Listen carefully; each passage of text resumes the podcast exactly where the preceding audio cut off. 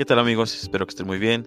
Me da mucho gusto tenerlos de vuelta y bienvenidos al primer capítulo. Ya sé que, eh, que está en Spotify es el primer capítulo, pero oficialmente hoy comenzamos a lo que es la banquetera. El día de hoy hablaremos de un tema que, que a lo mejor no se habla mucho, pero les quiero confesar que yo soy estudiante, soy eh, estudiante de la Facultad de Estudios Superiores de Zaragoza. Soy, bueno, estoy un psicólogo de información. Estoy en mi, en mi último año en el área de educativa. Así que ya saben, cuando quieran un psicólogo, aquí estamos. Así que el día de hoy hablaremos sobre lo que trata y lo que conlleva el ser estudiante.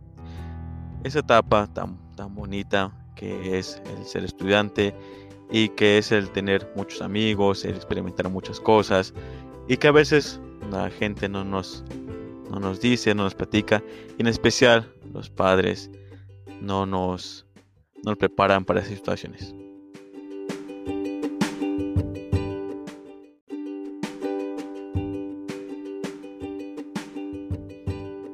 El ser estudiante conlleva muchas cosas, principalmente el que prácticamente la mayor parte de tu tiempo va a estar dirigido a hacer tareas, a estar prácticamente más tiempo en la escuela, con tus amigos, que en tu casa.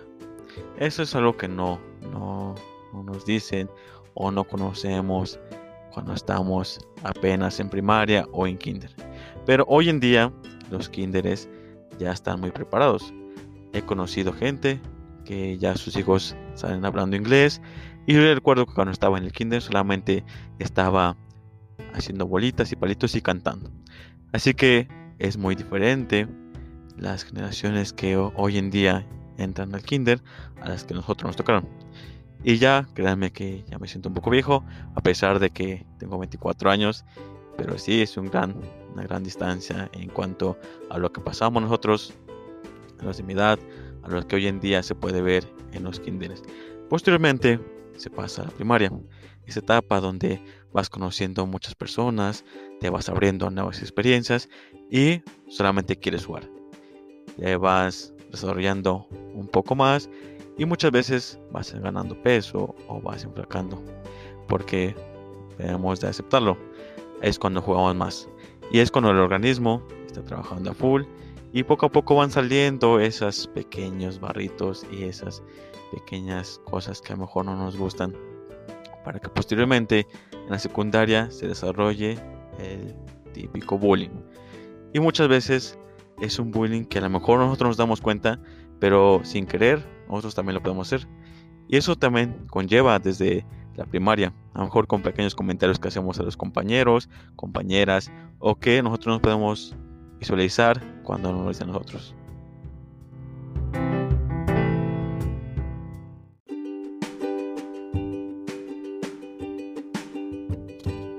Debemos de fijarnos muy bien en lo que decimos, especialmente en esa etapa cuando estamos pequeños, porque no sabemos cómo va a repercutir directamente a la persona o cuando nosotros nos dicen algo, ya sea mejor por nuestro aspecto, nuestra piel, o simplemente por cosas que nos gusta hacer. En esa etapa hay muchas cosas que ni siquiera nos damos cuenta de cómo va a repercutir. Y a lo mejor no sale en el momento, sino que en el transcurso del tiempo es como se van dando esas situaciones. Y déjenme decirles que, contarles una historia, que en ese tiempo, cuando era primaria y parte de la secundaria, yo era un niño muy gordito, porque solamente queremos jugar, comer y no hacer nada. Entonces, parte de, ese, de esa época, yo fui un niño gordito, una persona gordita, y entonces sufrí mucho bullying por mi sobrepeso. Y pues déjeme decirle que eso no está tan chido porque deja muchas secuelas a las personas. Yo lo sobrellevé eh, en ese momento porque no a no me importaba lo que dijeran de mí. Yo estaba muy feliz con mis amigos y podía jugar. Pero después ya en la secundaria puede bajar de peso gracias a que pueda jugar con mis amigos, fútbol o lo que fuera. Déjame decirle que sí afecta mucho lo que dicen las personas sobre nosotros o lo que nosotros decimos a otras personas. Así que ténganlo en cuenta. Y déjeme decirle que la secundaria es una época que a lo mejor muchos les gusta, a otros es un dolor de muelas porque pasan muchas situaciones que a lo mejor quedan marcadas de por vida.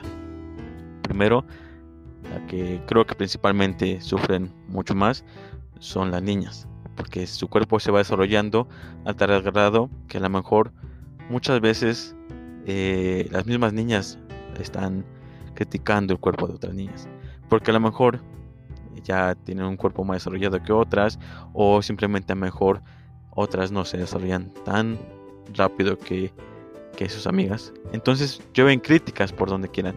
Déjenme decirles que también eso afecta mucho. Y por el contrario, los niños es una bomba de, de tiempo porque al momento que una cosa lleva a la otra, tanto de mujeres como de hombres, es una bomba de tiempo porque yo veo muchas cosas en el que pues no hay respeto prácticamente.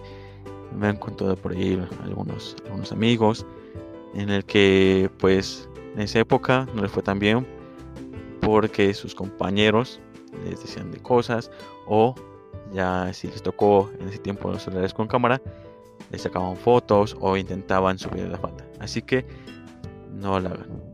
No hagan ese tipo de cosas si me están escuchando niños de bueno jóvenes más bien de secundaria. Eso no está chido porque créanme que es un episodio donde a la persona le va a marcar mucho. Es algo que no va a querer recordar para toda su vida.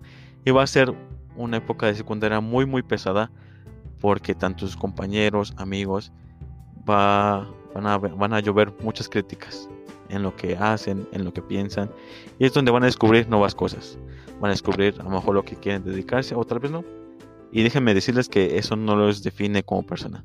El hecho de que aún no sepan qué hacer con su vida no significa que tengan su vida ya echada al bote no, déjenme decirle que tienen toda una vida para saber qué es lo que quieren, descubrir qué es lo que realmente les llama la atención.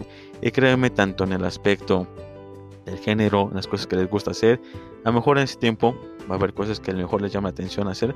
Y conforme va pasando el tiempo de su vida, van a hacer otras eh, diferentes y van a cambiar por completo su forma de vida. Porque no va a ser lo que a ustedes gusta.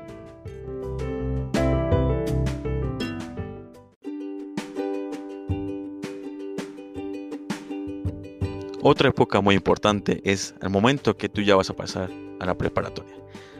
Es un punto muy crucial donde tanto los papás como la sociedad llega a un punto de presión social donde estamos inmersos, en donde nosotros queremos una cosa y los papás y la familia, la sociedad quiere otra.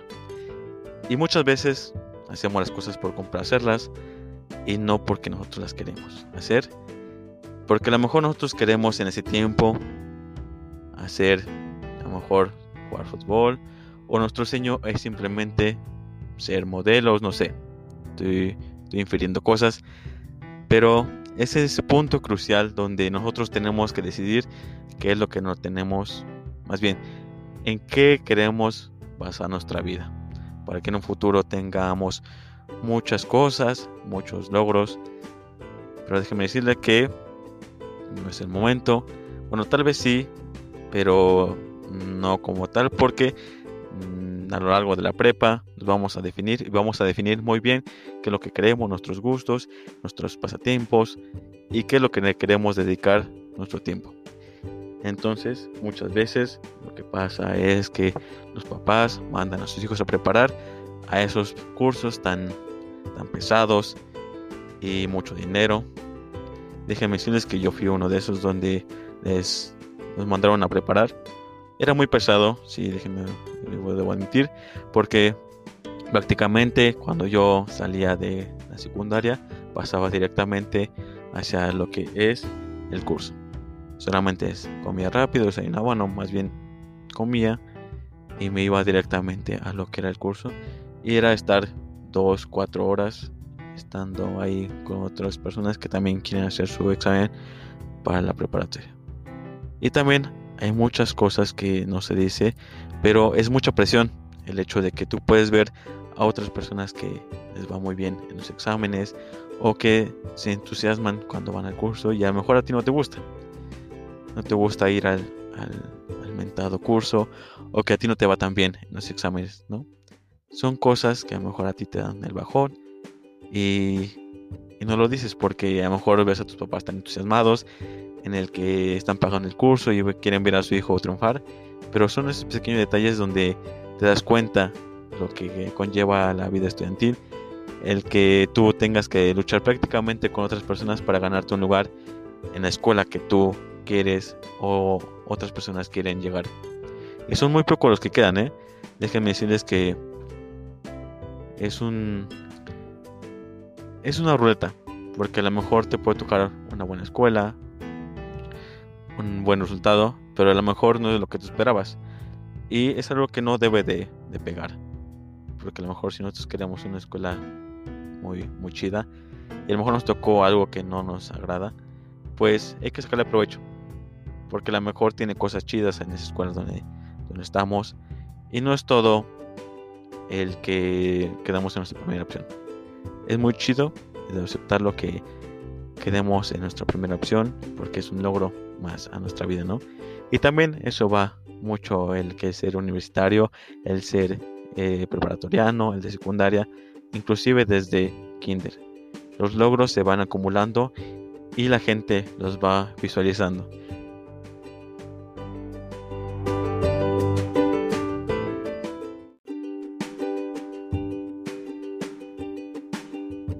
Y es así en el que es muy importante el cumplir todas nuestras metas y todo lo que nosotros nos propongamos.